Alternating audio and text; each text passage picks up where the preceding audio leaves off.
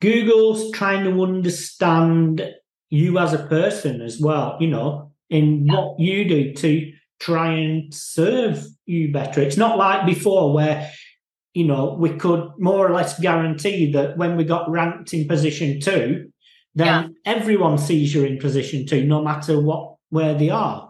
Yeah. Well, and without third party cookies that know exactly you, the, all of the advertisers, including Google, are going to be using these much larger, larger like data sets and cohorts to be like this person is in these 18 cohorts or these 18 um, user groups and like she likes dogs but she also likes technology um, and also likes learning about ai and like that's that's maybe a small group uh, but it's still based on these larger anonymized groups.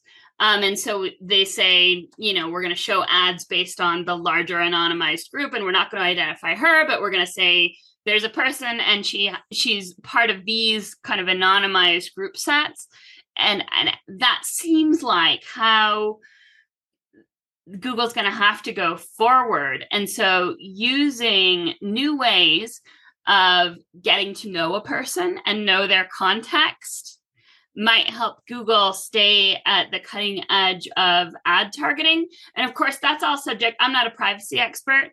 Um, you know, that could all change. That could change from country to country, um, or perhaps I'll leave it open that I might be mischaracterizing it. But I think if I were Google, that's what I would be looking at in terms of how do I get to know people without using third party cookies?